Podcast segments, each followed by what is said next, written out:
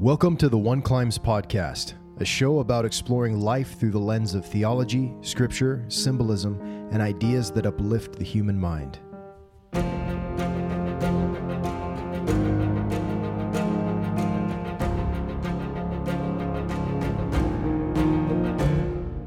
I think one of the most important things that we can know and be able to instantly answer clearly and concisely are the answers to three questions What is the doctrine of Christ? What is the gospel? And what is the fullness of the gospel? These are all things that are spoken of in the scriptures, particularly the Book of Mormon. And if they're talking about something specific enough to repeatedly refer to it by a name, we should be able to identify it. We should be able to articulate these things clearly and understand what they are. If anyone asks us or in our own personal study, these things should really be burned into our hearts and minds because this is the message that Christ came to teach. These things are essential for our salvation. What does the word fullness mean? So I've got the 1828 definition here, and it says that fullness is a state of being filled so as to leave no part vacant, the state abounding or being in great plenty, abundance, completeness, the state of a thing in which nothing is wanted, perfection. So the fullness of the gospel obviously has reference to the gospel and it involves the state of being filled, no parts vacant. We have completeness where nothing is wanted, and we have perfection. Okay, so first, let's identify what the gospel is. This is not a deep and complicated topic, it, it is extremely simple and very easy to define. So, the gospel of Christ is defined here by Christ himself and it's in 3rd Nephi 27, 13 through 15. He says, Behold, I have given unto you my gospel. And he's speaking to the Nephites here. And he says, And this is the gospel which I have given you, that I came into the world to do the will of my Father, because my Father sent me. And my Father sent me that I might be lifted up upon the cross. And after that I had been lifted up upon the cross, that I might draw all men unto me that as I have been lifted up by men, even so should men be lifted up by the Father, to stand before me, to be judged of their works, whether they be good or whether they be evil. And for this cause have I been lifted up. Therefore, according to the power of the Father, I will draw all men unto me, that they may be judged according to their works. So, this is the gospel, the good news. Jesus Christ has been sent by the Father. He's come into the world. He was lifted up on the cross by men so that he might draw all men unto him, so that they should stand before him and be judged of their works. And he will be their judge, one that has been judged by men. So he was wrongly convicted. He was beaten horribly. He was tortured and he was put through these incredible contradictions in his life. And through all of it, he remained stable and centered and based and perfect throughout all of that. He kept the law perfectly. And now he will be the judge. And what a perfect judge he can be because he understands the law completely he also understands us completely our motivations, our desires, the evils in our hearts, the things that we're tempted with. He was tempted. He was presented with all these things as well. So he is a perfect judge. No one can accuse Jesus Christ of doing ill, doing wrong, and breaking the law. He kept the law perfect, so he will be a perfect judge. And what great news that is. They estimate like there's 10, 11% of people in prison right now that are actually innocent, were judged incorrectly. And there's groups that try to work to prove people's innocence if they think they have a case. And some people sit in prison for years and years. It's it's really sad, but here this good news is we have this perfect judge that that not only can judge us perfectly, but he has himself paid the price for our sins. That's why he was lifted up, so that he could draw all men unto him, right? So he has paid the ultimate price. It's already been paid. He paid it. It's done. It's finished. What great news is that? So, no matter how dark your sins are today, no matter how horrible of things that you may have done, no matter how much you may beat yourself up over this, that, and the other thing, no matter how many times you've repeated that sin over and over again, you have Christ. He's, he's already paid the price. It's an infinite, perfect atonement. Though your sins be scarlet, they can be as white as snow.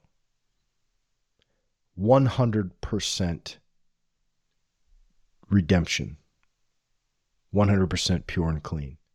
I don't know what other news there could be that is better than that. Because your life here is going to end. No matter how good you have it on earth, no matter how bad you have it, it's going to end. And it's in the blink of an eye. You go and talk to anyone that's 100 years old and say, Well, you're 100 now. You have all this life. You did all these things, and boom, now you're here in the blink of an eye, right? It's crazy when you think about it. So our time here is so short, but it's so meaningful. What we learn here is so critical, but we have this good news, this message, this gospel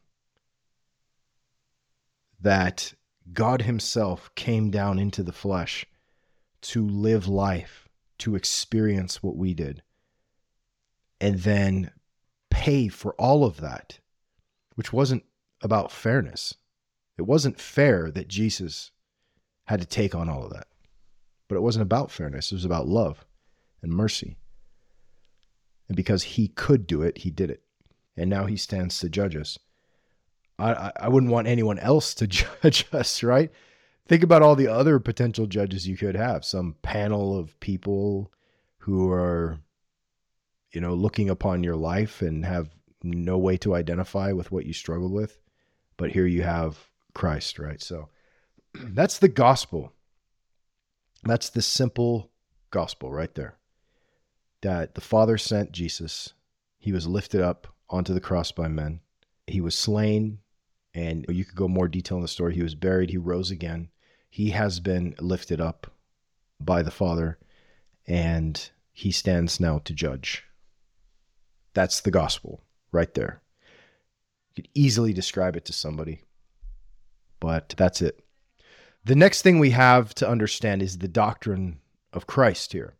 So, what is the doctrine of Christ? Christ explains what his doctrine is, and it's taught multiple times all throughout the Book of Mormon, as is the gospel. Like these things are mentioned quite frequently and in all of the most important sermons. So the doctrine of Christ here, he says, and this is my doctrine, and it is the doctrine which the Father hath given unto me. Now the rest of this, this is 3 Nephi 11, 33 through 38. I'm going to paraphrase a little bit of this. And so uh, basically it says if one repents and is baptized in the name of Christ, becomes as a little child, the Father will visit them with fire and with the Holy Ghost. And if they do this faithfully and endure to the end, they shall be saved and inherit the kingdom of God. And whosoever does not believe in Christ and is not baptized shall be damned. This is the doctrine of Christ. And he says, if you add anything to this, if you take anything, it cometh of evil, right? So that's it. That's the doctrine of Christ. Now you might say, well, you know, there's there's all this other stuff in LDS theology. That's true. There's other things. But those things are not specifically what are defined as the doctrine of Christ. That doesn't mean that it's simply the doctrine of Christ and nothing else. That doesn't mean that God doesn't have other doctrines and things that he teaches, right? Because you got the whole Sermon on the Mount. Jesus said, if you do these things, you're built upon his rock. There's the sacrament, there's all these other things. But this here, what is specifically referred to as the doctrine of Christ, this is what he says his doctrine is. So, this part of it we really need to understand because it's very important. Because these, both of these things have to do with something very specific, and that is your salvation. as redemption from the fall. This is the thing that Christ came to do, and this is how he does it.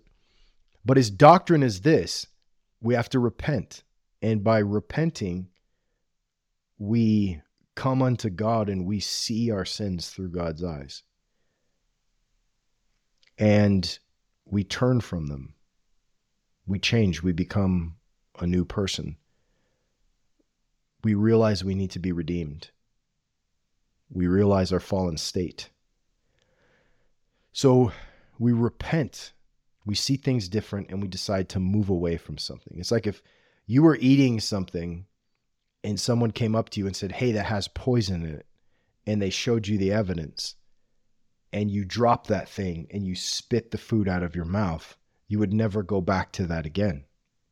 Right? Because now you see differently. So God is asking us to have that kind of experience except with sins. We're we're asked to examine his word and his teachings and look at the truth. Look at the poison that's in our lives. Are we going to spit it out and turn from it? Are we going to believe God? Or are we going to say, no, I, I don't believe God. I don't believe these things are harmful at all, and I'm going to continue going about my way. So a truly repentant person would be somebody who's willing to hear out the message of Christ and allow their minds to change and be willing to see a new reality. And when somebody does that, when they repent and they're baptized in the name of Christ and become as a little child, and this is mentioned elsewhere in the scriptures what that means, you know, to be humble and submissive, just as a child submits to their father. And then the father will visit them with fire and the Holy Ghost. The father will visit them with fire and the Holy Ghost. To baptize means to immerse something. And when you're immersed in water, that that element, water, you're completely submerged and surrounded by it. And that baptism simultaneously re- represents three different stories, at least past, present, future. The past story it tells is of Jesus' burial and rebirth, his resurrection.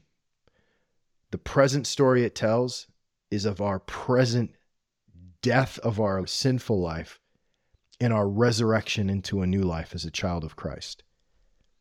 Taking his name upon us, we're in his family now. We've been adopted. That's the present story. The future story points to by making this covenant with God, there's a future baptism, a baptism of fire.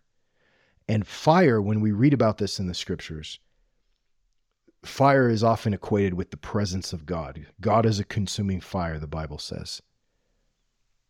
And whenever you see his presence, there are chariots of fire, there are pillars of fire. And we suppose this is the ancients' way of describing something they're experiencing with the next closest thing they can associate with it fire. So the Father will visit them. So when someone makes this covenant with Christ, they will be visited by the Father with fire, which means God's presence will be there.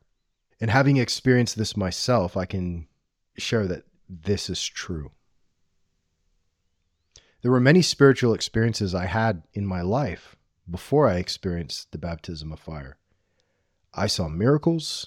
I saw all kinds of things that I could go on for a very long time about.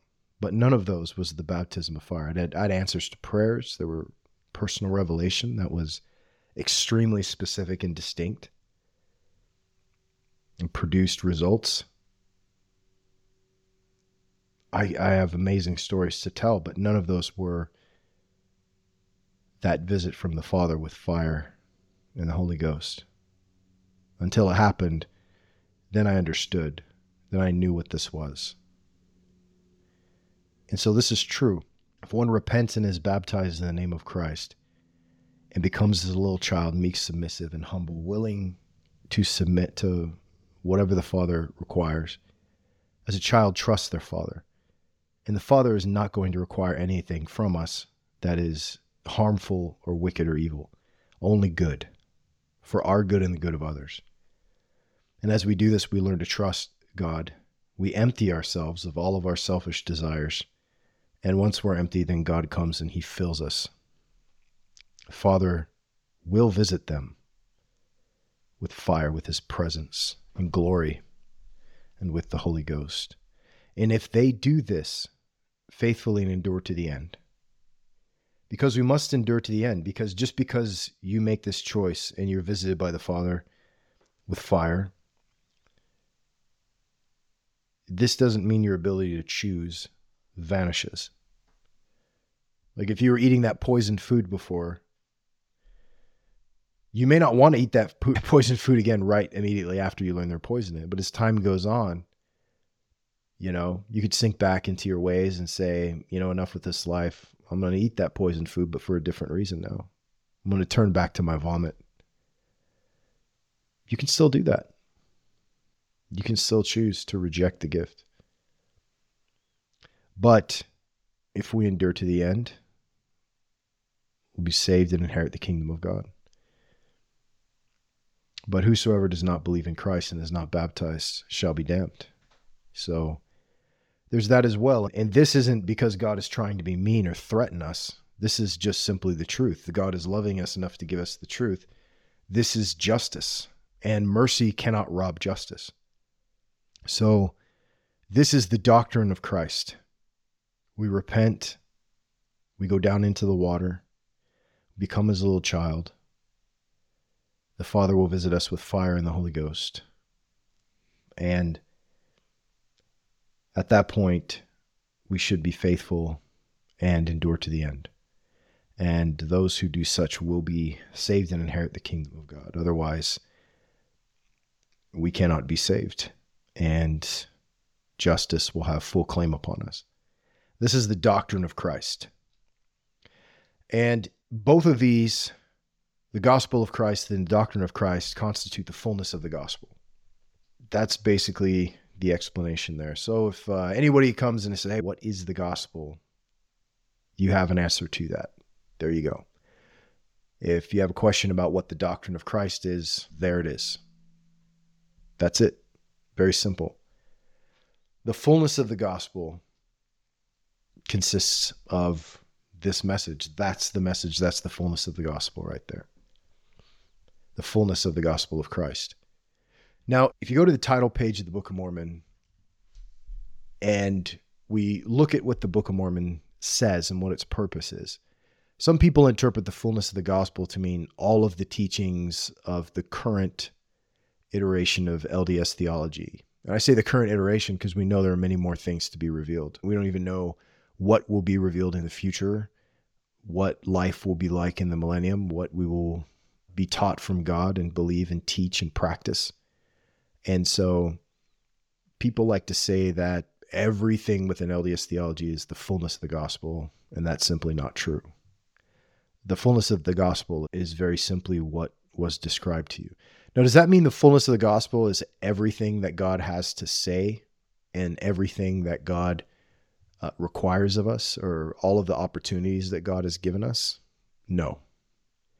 The purpose of the fullness of the gospel is to redeem men from the fall through the atonement of Jesus Christ, so that they may be sanctified by his blood and be judged of him and allow the fullness of his mercy to come upon us. That's how I would describe it. That's the purpose of the fullness of the gospel. But God has so much more for us. I think God has far more for us than even is articulated in the entire theology of the modern church of what we teach. I think there's so much more that God has. I, I have no idea what it could possibly be, but it just seems like there is more to be revealed, that God is holding back. He's waiting to see what we do with what we have. And then he has more to give. So it seems like there's some more important things to understand. This is what's amazing about God is he he's just full of love and full of opportunity and, and full of just amazing things.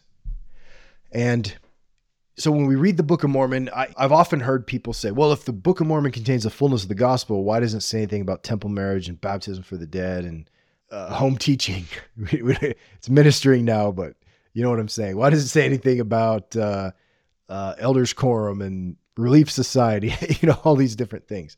Well, let's remember here the purpose of the Book of Mormon. Sometimes I think we forget what the Book of Mormon is, and there's a lot of people who are not uh, Latter day Saints who are looking from the outside and, and they're like, wow, your own book doesn't even have all these things. Well, let's let's look at what it says about itself. And this is what Moroni wrote. This is the title page. So this is the very first thing here that introduces us to the Book of Mormon. First off, it's written to the Lamanites. It's a record of the people of Nephi and also the Lamanites. It's written to the Lamanites primarily, who are a remnant of the house of Israel. That is the target audience for the Book of Mormon. I say that as a branding person. So it, it, that's what's beautiful about this is right away it identifies the target audience and also to Jew and Gentile. Right? So it, it says, yeah, they're in there too, but it's written to the Lamanites. So unless you are a remnant of the house of Israel, descendant of Joseph of that branch that was here upon the American continent, this book is not written to you primarily.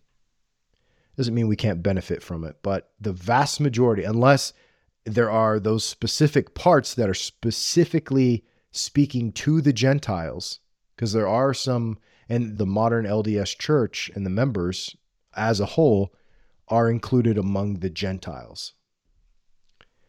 If you are of Jewish descent, if you are a, a descendant of the house of Israel, yeah, it's written to you too, but it's primarily written to a specific group of people. So it says here that the purpose of this book, this record here, is to show all of these things that have happened and to show unto the remnant of the house of Israel, these Lamanites, and the mixture of Nephites that are with them, what great things the Lord has done for their fathers. You get that? So this is a record of their ancestors. And it's to show what God did for their ancestors. And that they may know the covenants of the Lord, that they are not cast off forever. And it's also to the convincing of the Jew and Gentile that Jesus is the Christ, the eternal God, manifesting himself to all nations. But the main primary thing now, obviously, the Book of Mormon has multiple purposes, and we don't want to confine it to just one thing only. But there is a primary overarching thing that this is a record from a certain group of people to their descendants to tell them specific things that the covenants are not cast off, and here are the covenants. The primary key work of Christ is to redeem this world, the children of God, from the fall. Now, the modern church today, teachings of the church, they talk about exaltation. And the Bible, I think, in many respects, touches on a lot of these things as well. And I would say, to many degrees, even more so than the Book of Mormon, discussing things related to to exaltation beyond this life. But the primary purpose of the Book of Mormon is is very much salvation focused. There's another article I wrote that was based on this other theologian who was talking about the greater and the lesser arches. He's, he's not um, a Latter Day Saint, but he was talking about the I think it's the uh, Greek Orthodox Church, the greater arch that goes from creation to deification that's what they focus on more. And then the lesser arch is what most of the Protestant world focus on, which is from the fall to salvation. So lesser arch goes from the fall to salvation, the greater arch from creation to deification. So ideally, the big picture is built upon those two arches. But I would say that the Book of Mormon is primarily focused with the lesser arch. And so it's very important to understand what these things are so that we can articulate them primarily so that we can make them effective in our lives and take full advantage of them. So, if we want to receive the fullness of the gospel, we have to understand the gospel of Christ and the doctrine of Christ. And not just understand it, but experience it. Because if we're not experiencing it, then it's like we're leaving a gift unwrapped when it's right there, right in front of us. But we make things way too complicated. We vastly, vastly, vastly overcomplicate things. We look beyond the mark and we're way out in the weeds in the bushes when, it, when it's right there in front of us. But that's one of the problems. And if you go back to Naaman, who was wanting to be cleansed of his leprosy and was told to go wash seven times in the Jordan River, it was too simple. It wasn't even a beautiful river. There were many more beautiful rivers. And the servant of Naaman was wise enough to say, Hey, if the prophet would have asked you to do some great thing, you would have done it. If he would have asked you to go conquer a nation or climb to the top of the highest mountain or build a giant statue of something, you would have gone and done it. So why not just do the simple thing? And Naaman was at least humble enough to go, you know, you're right. And his faithfulness and his humility and his childlike obedience is what cleansed him. And that's what will happen to us if we follow the same route. Now, you may say, well, I've been baptized, I've entered the water. Well, I would ask what Alma asked the brethren of the church in Alma 5. He asked the brethren of the church, and, and if they were members of the church, they were likely baptized. And so he's asking them, brethren of the church, have you been spiritually born of God? And I would ask the same question to anyone out there who says they've been baptized. Have you been spiritually born of God? Has the Father visited you with fire and the Holy Ghost?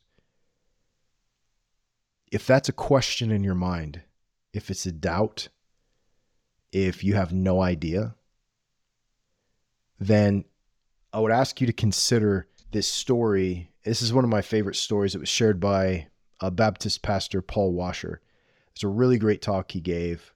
Um, gosh, I'm trying to remember the name of it. It just slipped my mind. It's on YouTube.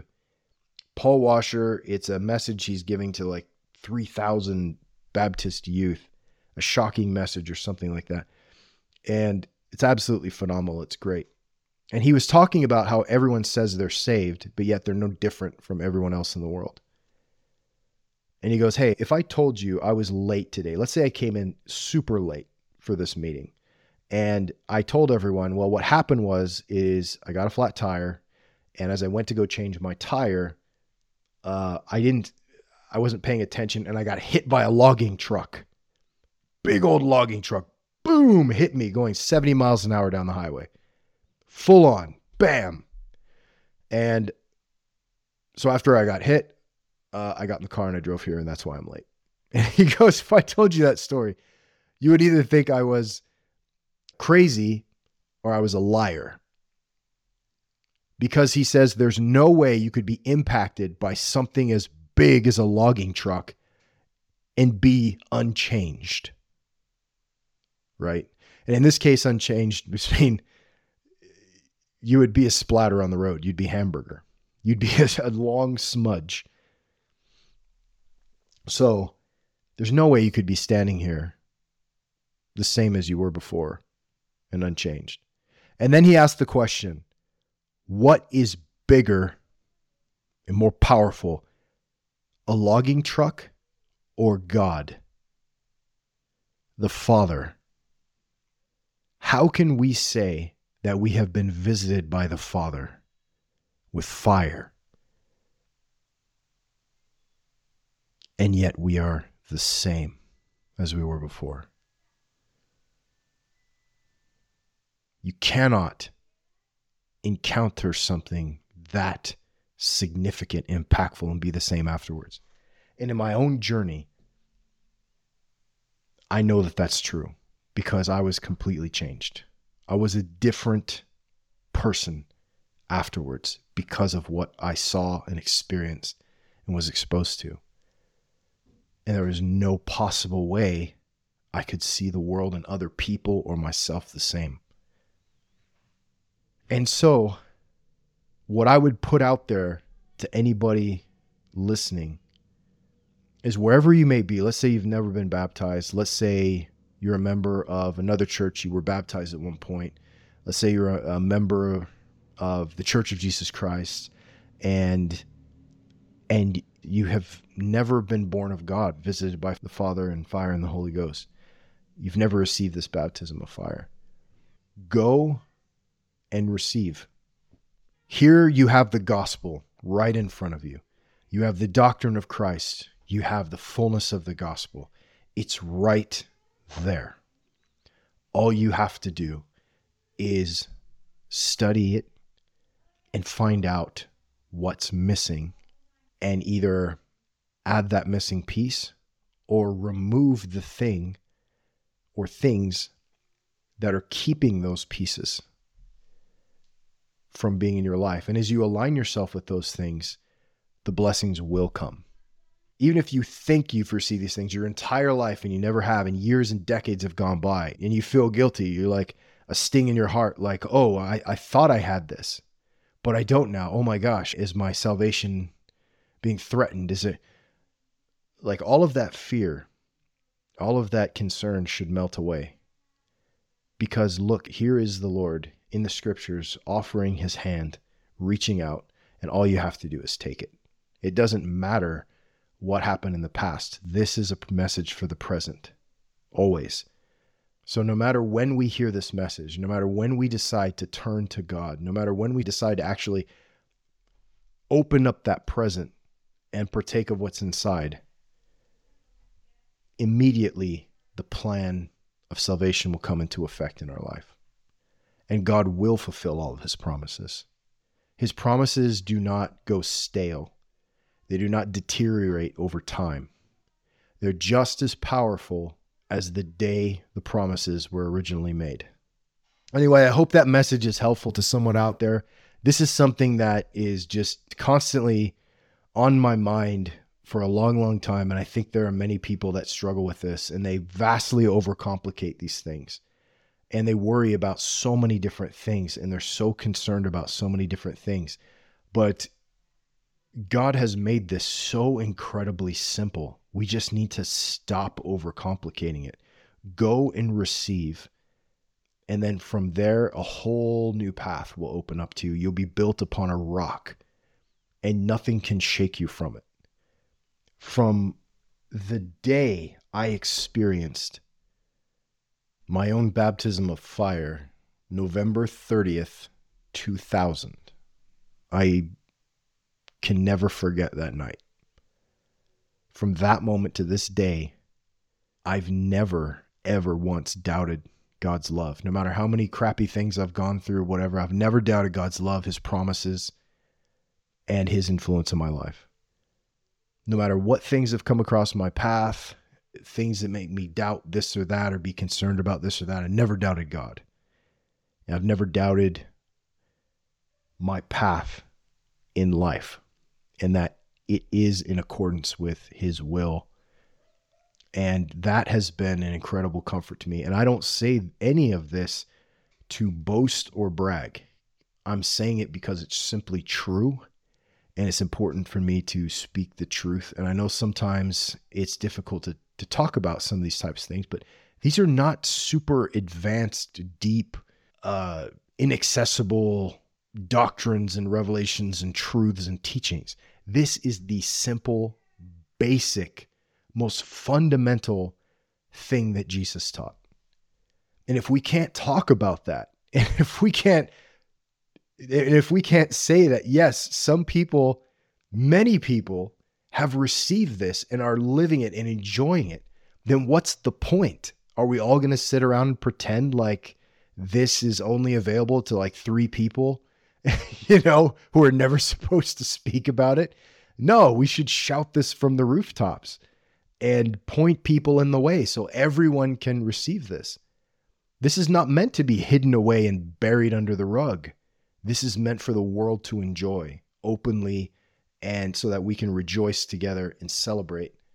And so I hope that somebody hears this message and pursues Christ in this way and takes advantage of what he has done for us and receive the fullness of those blessings.